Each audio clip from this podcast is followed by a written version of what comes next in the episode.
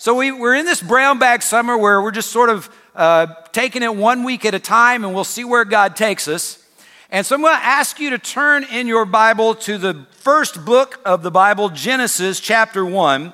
And we're going to talk this morning a message entitled Of Mice and Men. Of Mice and Men. It is the desperate need for men in the world today. So, if you would pray with me, Father, we thank you so much for who you are, how you love us, how you reveal yourself to us, Lord. We thank you for laughter. Uh, we thank you for camaraderie and friendship and fellowship.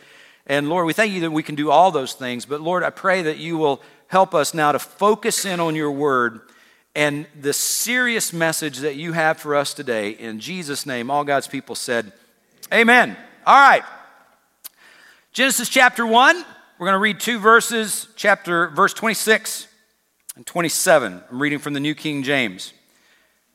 Then God said, "Let us make man in our image, according to our likeness. Let them have dominion over the fish of the sea, over the birds of the air, and over the cattle, over all the earth, and over every creeping thing that creeps on the earth."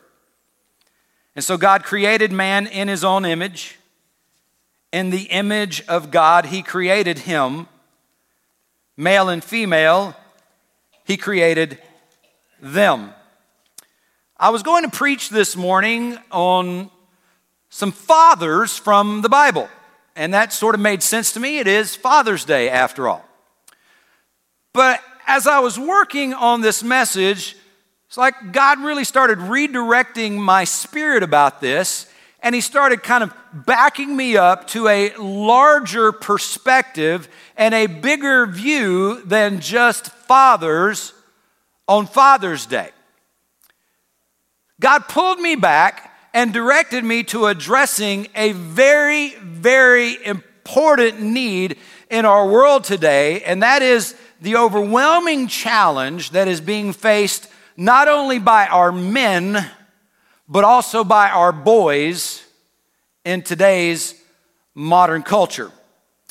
Uh, we've been told that men are really like the problem for everything in the world these days. I mean, we're being told that if it weren't for men, the world would be okay.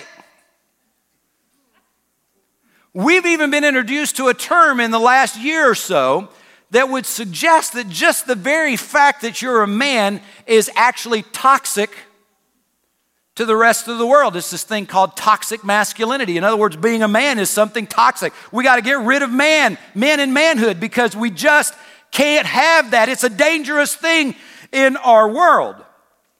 Let me be really, really clear about this this morning. God could not disagree more. See, as I read this passage from Genesis chapter 1, what I realize is that when God made man, he meant something. And it wasn't a woman. And by the same token, when God made a woman, he meant something by that, and he didn't mean a man. Bottom line is, we're different.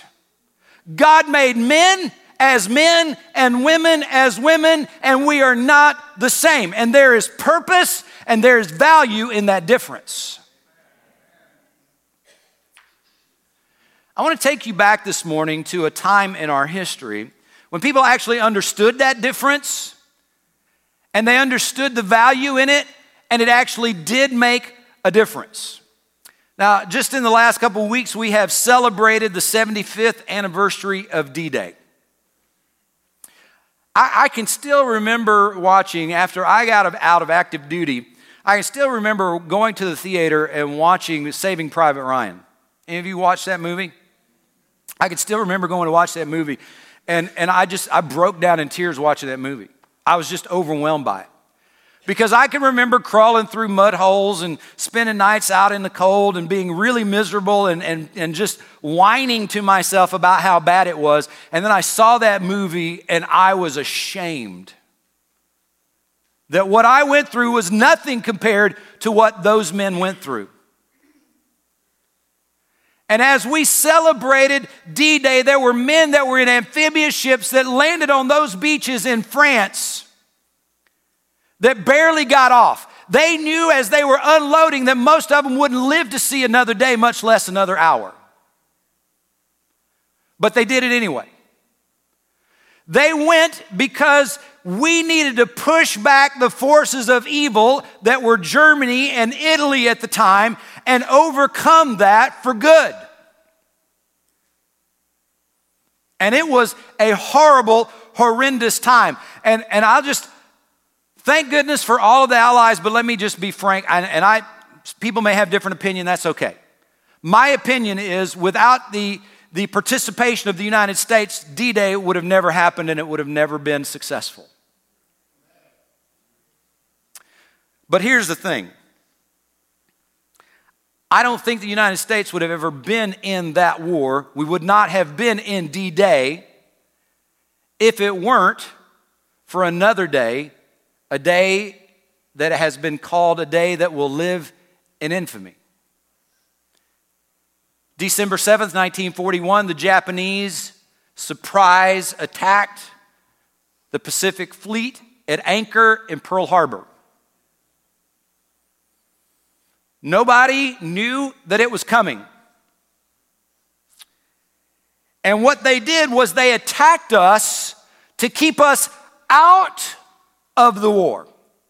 Now, why would they do that? Because they knew the power of the United States and they didn't want the United States, they didn't want us to stop them from doing what they wanted to do. So they wanted to keep us out and on the sidelines. That was the purpose of the attack. The results were devastating. I want to show you, because some of you, I, I, don't know what all they're teaching in school these days. You, some of you kids in school, maybe even in college, maybe some of you guys in the 20s, maybe you have never seen this or heard this. I want to tell you and show you a little bit about what happened on that day, Pearl Harbor, December 7, 1941. There were 2,335 military that were killed, and there were 68 civilians that were killed. Nearly 2,400, a little over 2,400 people were killed, lost their lives that day in that surprise attack at Pearl Harbor. There were 1,143 military personnel and 35 civilians wounded. So, in addition to all of those that were killed, there were almost another 1,200 that were wounded, and many of them wounded seriously. There were four battleships that were sunk, there were four battleships that were damaged. In addition to that, there were three cruisers that were damaged, there were three cruisers that were sunk, and there were two other ships that were sunk. So you've got uh, 6, 8, 14, 16 naval vessels, war vessels, that were basically taken out of play in that one attack. 188 planes were destroyed, and 155 planes were damaged. 340 planes taken off of the playing field out of that one attack.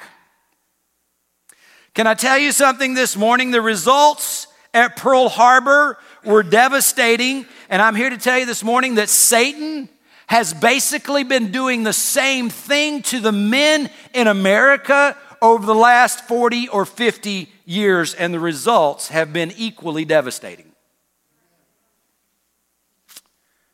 As far as the bombing at Pearl Harbor is concerned, the reality is you can't, you can't fight a war on an ocean and over an ocean without a navy, without ships. You got to have a navy, you got to have ships to fight that kind of a battle. And our fleet was almost wiped out. And to be honest, it looked really grim. It looked really bleak. And if you look at the landscape of American manhood and fatherhood today in America, it looks almost equally as bleak as it did if you were standing in the middle of Pearl Harbor on December the 7th, 1941. Over the last several decades, we have watched virtually every element of society attack manhood and men. If you watch TV or you watch commercials, men are usually portrayed as helpless, useless idiots. Am I right? The culture in general basically treats men as though men are basically worthless and useless and totally non essential. And radical feminism in today's culture treats men as basically as if they are the root of all evil. What a world we could have if it wasn't for men. It is vicious, it is highly destructive, but you know what? It really shouldn't be all that surprising. You know why? There's a couple of verses that should have given us clues to this. I'll put these on the screen for you. 2 Timothy chapter 3 verses 1 through 3. Paul writes this to Timothy. He says, "You should know this, Timothy, that in the last days there will be very difficult times. People will love only themselves and their money." Does that sound familiar? They will be boastful and proud, scoffing at God. Does that sound familiar? They will be disobedient to their parents and ungrateful. Does that sound familiar? They will consider nothing sacred. Does that sound familiar? They'll be unloving and unforgiving. They will slander others and have no self control. They will be cruel and they will hate what is good. Does that sound familiar? Now, that's the New Testament, but the Old Testament didn't leave that off either. God's been waving this flag, this warning flag, for a long time. He said in Isaiah chapter 5 Woe to those who call evil good and good evil, who put darkness for light and light for darkness, who put bitter for sweet and sweet for bitter.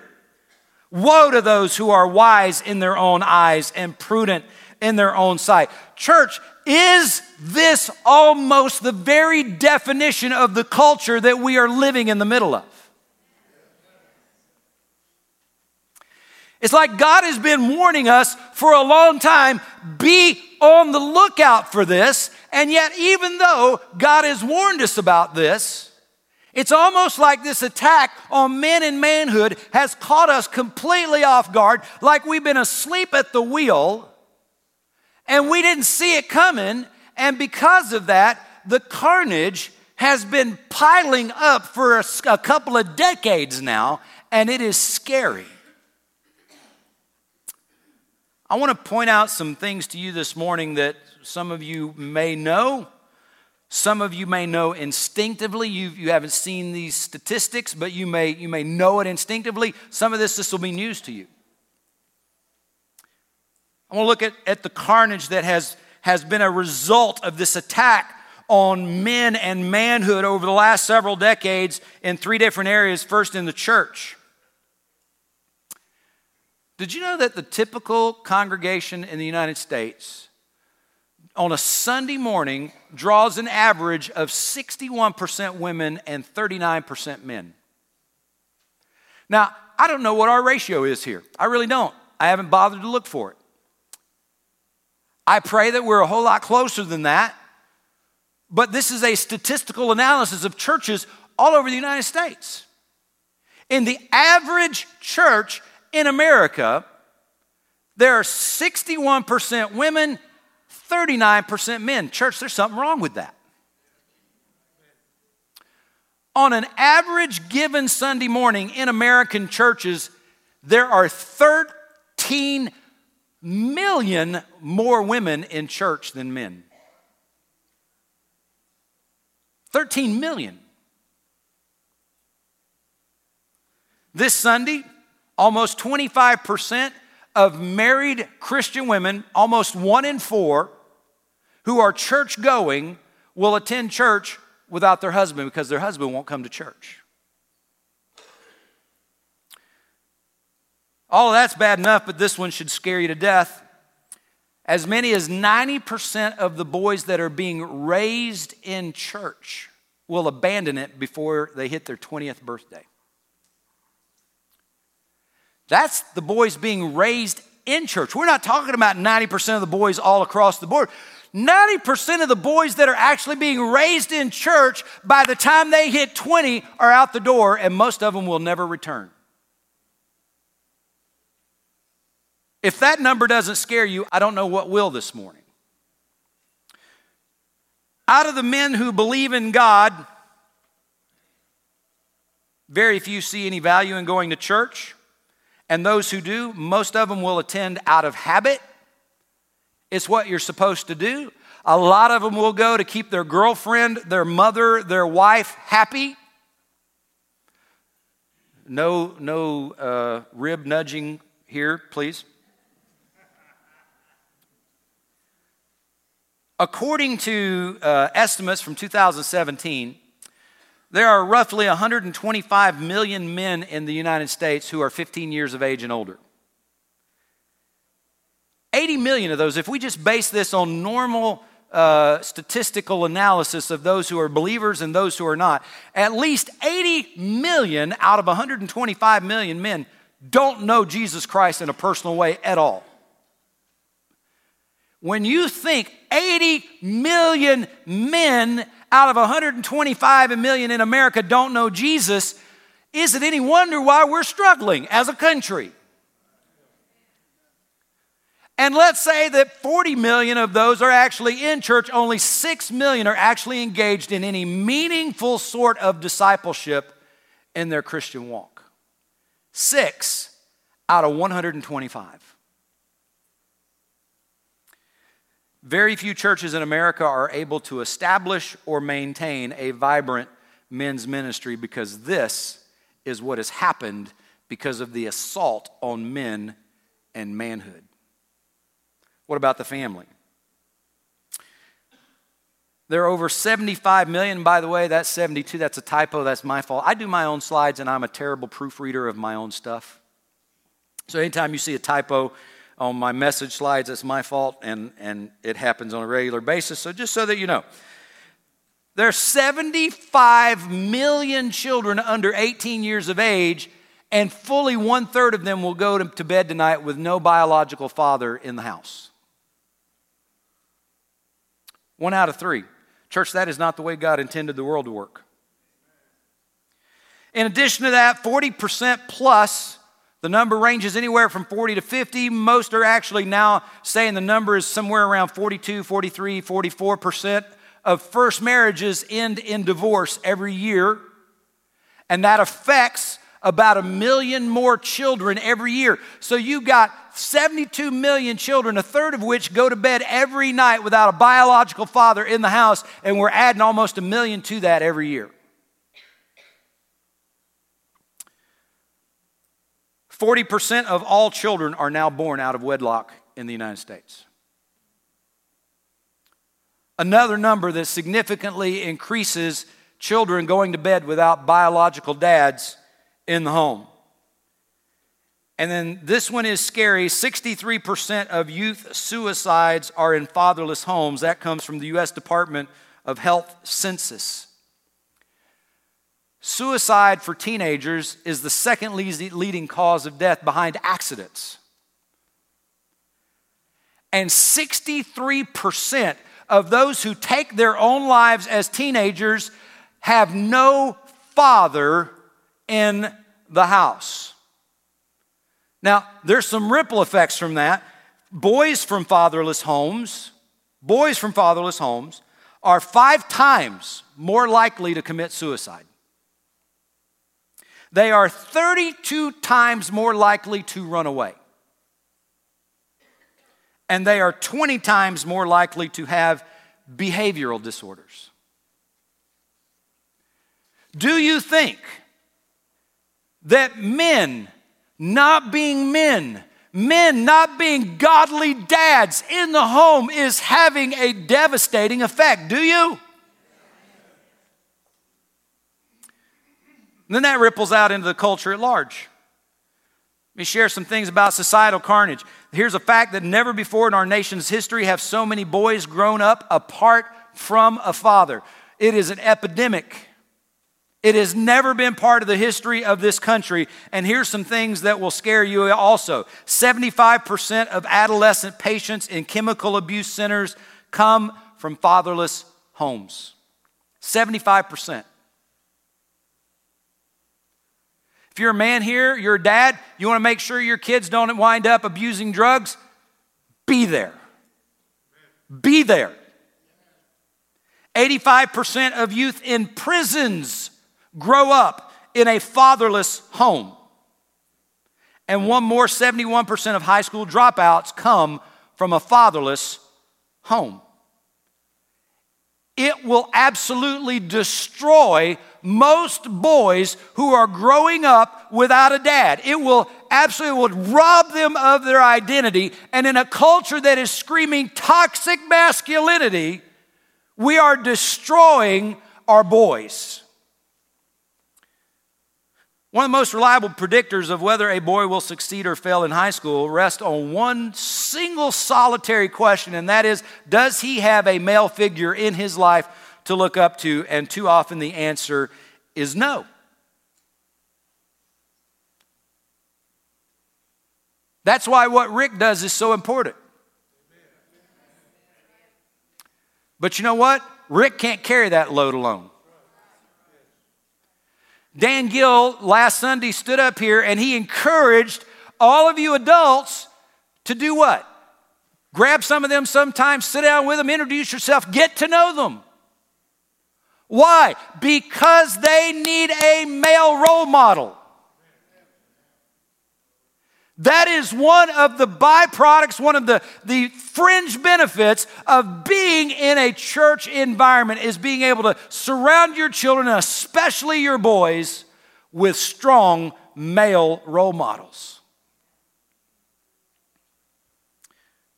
In every neighborhood, whether it's rich or poor, doesn't matter where it is, an increasing number of boys are raised without their biological dads and trying to navigate the world without a father figure is like trying to drive around without a map. You'll get somewhere, but you'll probably wind up lost. You won't know where you are. Our churches, our families, our culture are all under attack, and the common denominator of it all is men who are missing in action. Now, this message is not to beat up on our men this morning, it's to open your eyes to what we're up against. The culture, the family, and the church all needs men to show up. There, there was, uh, uh, well, I'll, I'll skip that. I don't, want, I don't want to say anything that's going to be political and run off, off, off tide here if, if we're going to change the way this is going, if we're going to change the direction this is going, if the battle is going to be won, and it's got to be won, men, it has to start with us. It has to start with us. And when you think about what's going on right now, when you think about, about what's going on in the culture and where attacks are coming from all sorts of different directions, it's got to feel a little bit like somebody standing on the deck of one of those battleships on Pearl Harbor on December the 7th, 1941. It's like you don't know where it's coming from, bullets are flying everywhere, and you're just hoping to survive.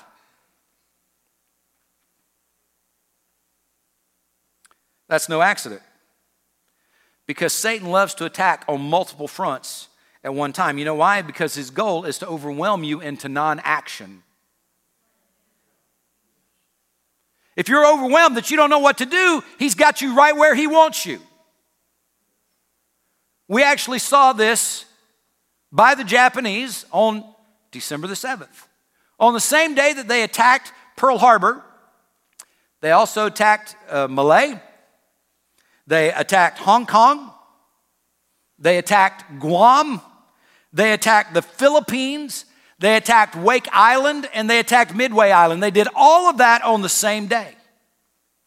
I bet a lot of you didn't know that. They did that to overwhelm the opposition. Satan is doing the exact same thing. He hopes that we will look at all the carnage, all the mess that we see as men, and we'll go, I don't know what to do. I don't know how to fix that. I got no answer. And yet you just slink back and do nothing. He hopes that you'll look at it and, and basically see that old show, Mission Impossible. Right? This is impossible. I can't do this. I can't fix this. I can't change this. It's impossible. Well, I got a word for Satan this morning, a word of news, and I got a word of hope for you. See, we serve a God of the impossible. Mark chapter 9, verse 23, Jesus said to him, If you can believe, all things are possible to him who believes. Amen? Amen? Mark chapter 10, verse 27, one chapter later, Jesus looked at them and said, With men, it is impossible, but not with God, for with God, all things are possible. Praise the Lord.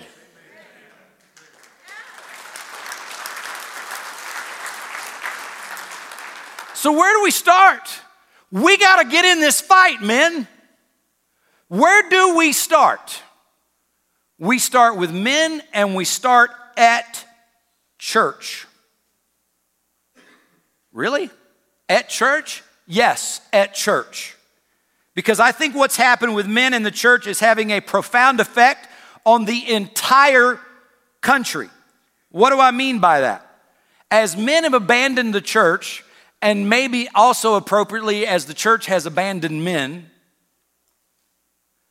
they are no longer being influenced by brothers in Christ, by the Word of God, by iron sharpening iron. They're not being called to live a stronger life, a better life, a more disciplined life, a more focused life, a more purposeful life.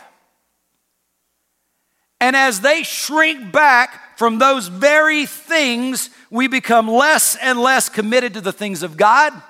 We become less committed to our families, our communities, and everybody suffers for it. And as men leave the church,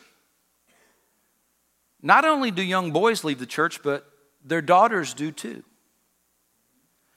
I, I, quoted something to you not too long ago, and I couldn't remember if I had the statistic exactly right, so I looked it up because I wanted to share it in this, in this message. This study was done by uh, the Swiss, and it was called The Truth About Men and the Church. The, the author of it was Robbie Low. And here's some of the things that he found. If a father regularly attends church, then 66 to 75% of his children will also either regularly or irregularly attend church. This last part is really important, regardless of whether the mother attends or not.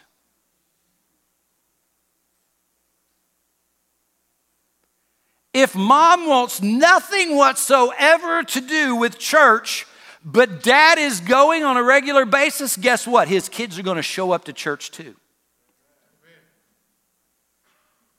Now, next, uh, next statistic.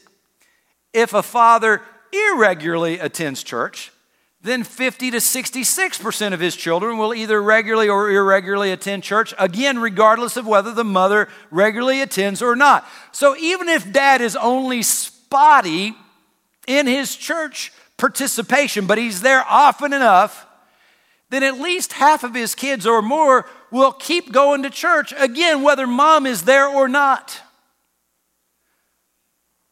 But this is where the creation order of God comes into play in a devastating way. This last stat if a father does not attend church, then 60 to 80% of his children will not attend, even if mom is going every week.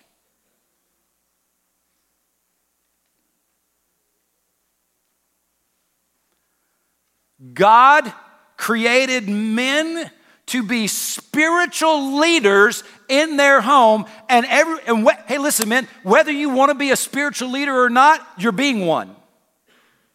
And you are either leading spiritually toward God or you are leading spiritually away from God. There is no option. You are a spiritual leader whether you want to be or not. If you're watching on Facebook, you are a spiritual leader whether you want to be or not. And guys, if you abandon the church, your kids are going to abandon the church with you, even if mom drags them when they're young, because when they get old enough to say, I'm going to do my own thing, they're out. The writer of the research says this the figures are in and they'll continue to come in. The churches are losing men and if the figures are correct, then churches are therefore losing children. You cannot feminize the church and keep the men. And you cannot keep the children if you do not keep the men.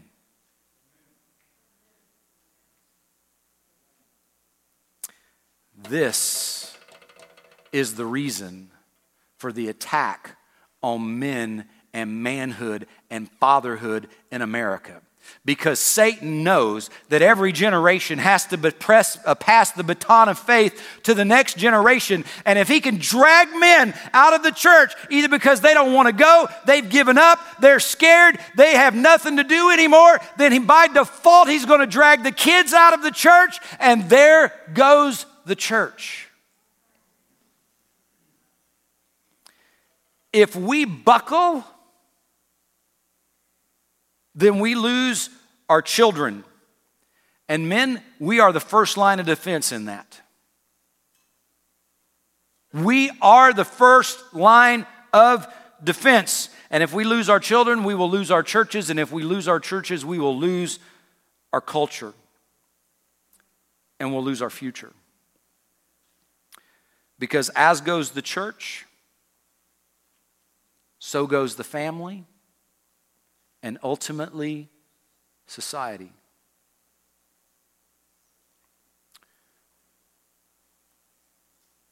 As men withdraw from the place that could help them grow into authentic manhood, the decline in our society becomes more and more and more and more noticeable.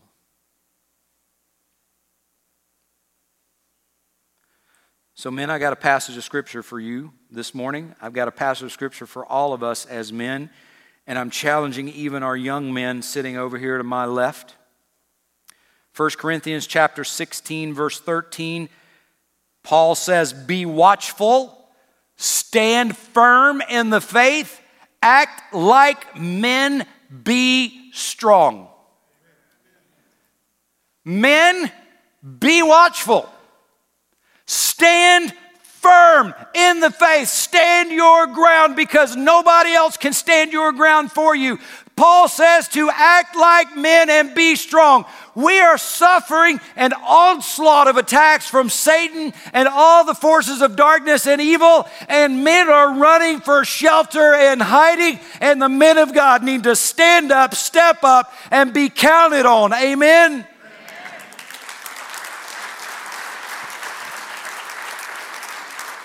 And I know we can do it because we have a God of the impossible. As we close today, I want to close by listening once to the words of Franklin Delano Roosevelt as he addressed the nation from what happened on that fateful day of infamy, December 7th, 1941.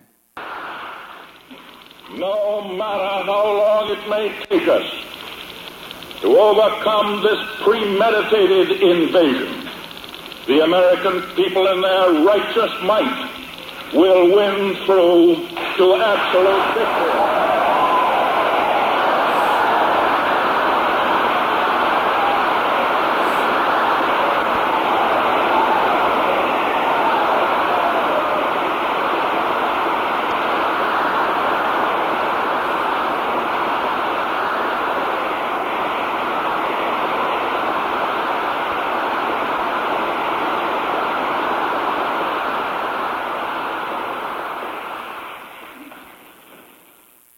believe that I interpret the will of the Congress and of the people when I assert that we will not only defend ourselves to the uttermost, but will make it very certain that this form of treachery shall never again endanger us.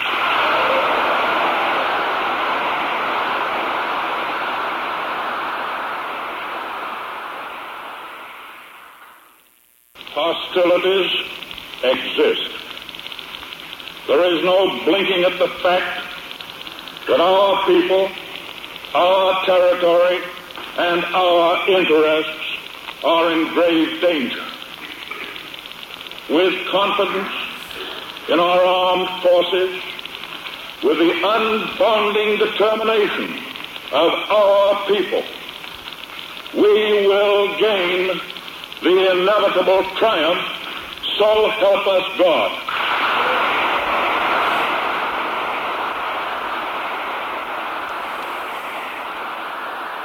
Hostilities exist. There's no doubt about it. Satan is honing in on males and men and manhood and fatherhood because if he can take us out, he takes out everything that follows. I think it's a fight worth fighting. I think it's a fight we need to fight. And we've got a God who is able. We've got a God who knows no limitations. We've got a God who's got our back no matter what we come up against because Paul said, I am convinced that neither height nor depth, nor principalities, nor powers, nor anything present, nor anything to come can separate me from the love of God. No weapon formed against me shall prosper. Men, this is our call. It's our call to join the fight, to stand up for what's right, to fight for our families, to fight for our children, to fight for our churches, and to fight for our future.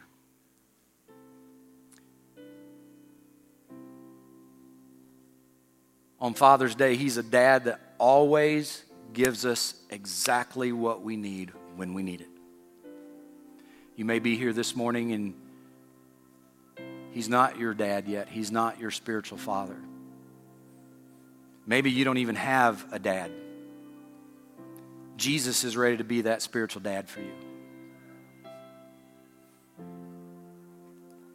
He's ready to be the one who will be there every moment of every day through everything that you encounter and endure. And He can change everything about your life in the blink of an eye. I'm going to ask everybody to bow your head and close your eyes. Anybody here this morning that would say, Coach Mark, I, I don't know that Jesus is my dad. I don't know that he's walking with me and I'm walking with him. I don't know that I'm saved. I don't know that heaven is my eternal future. Would you pray for me? If anybody is here like that this morning, Anybody online, I want to pray for you. If you're here this morning, would you raise your hand as, as everybody's head is bowed, nobody's looking around? Anybody that needs that kind of prayer this morning?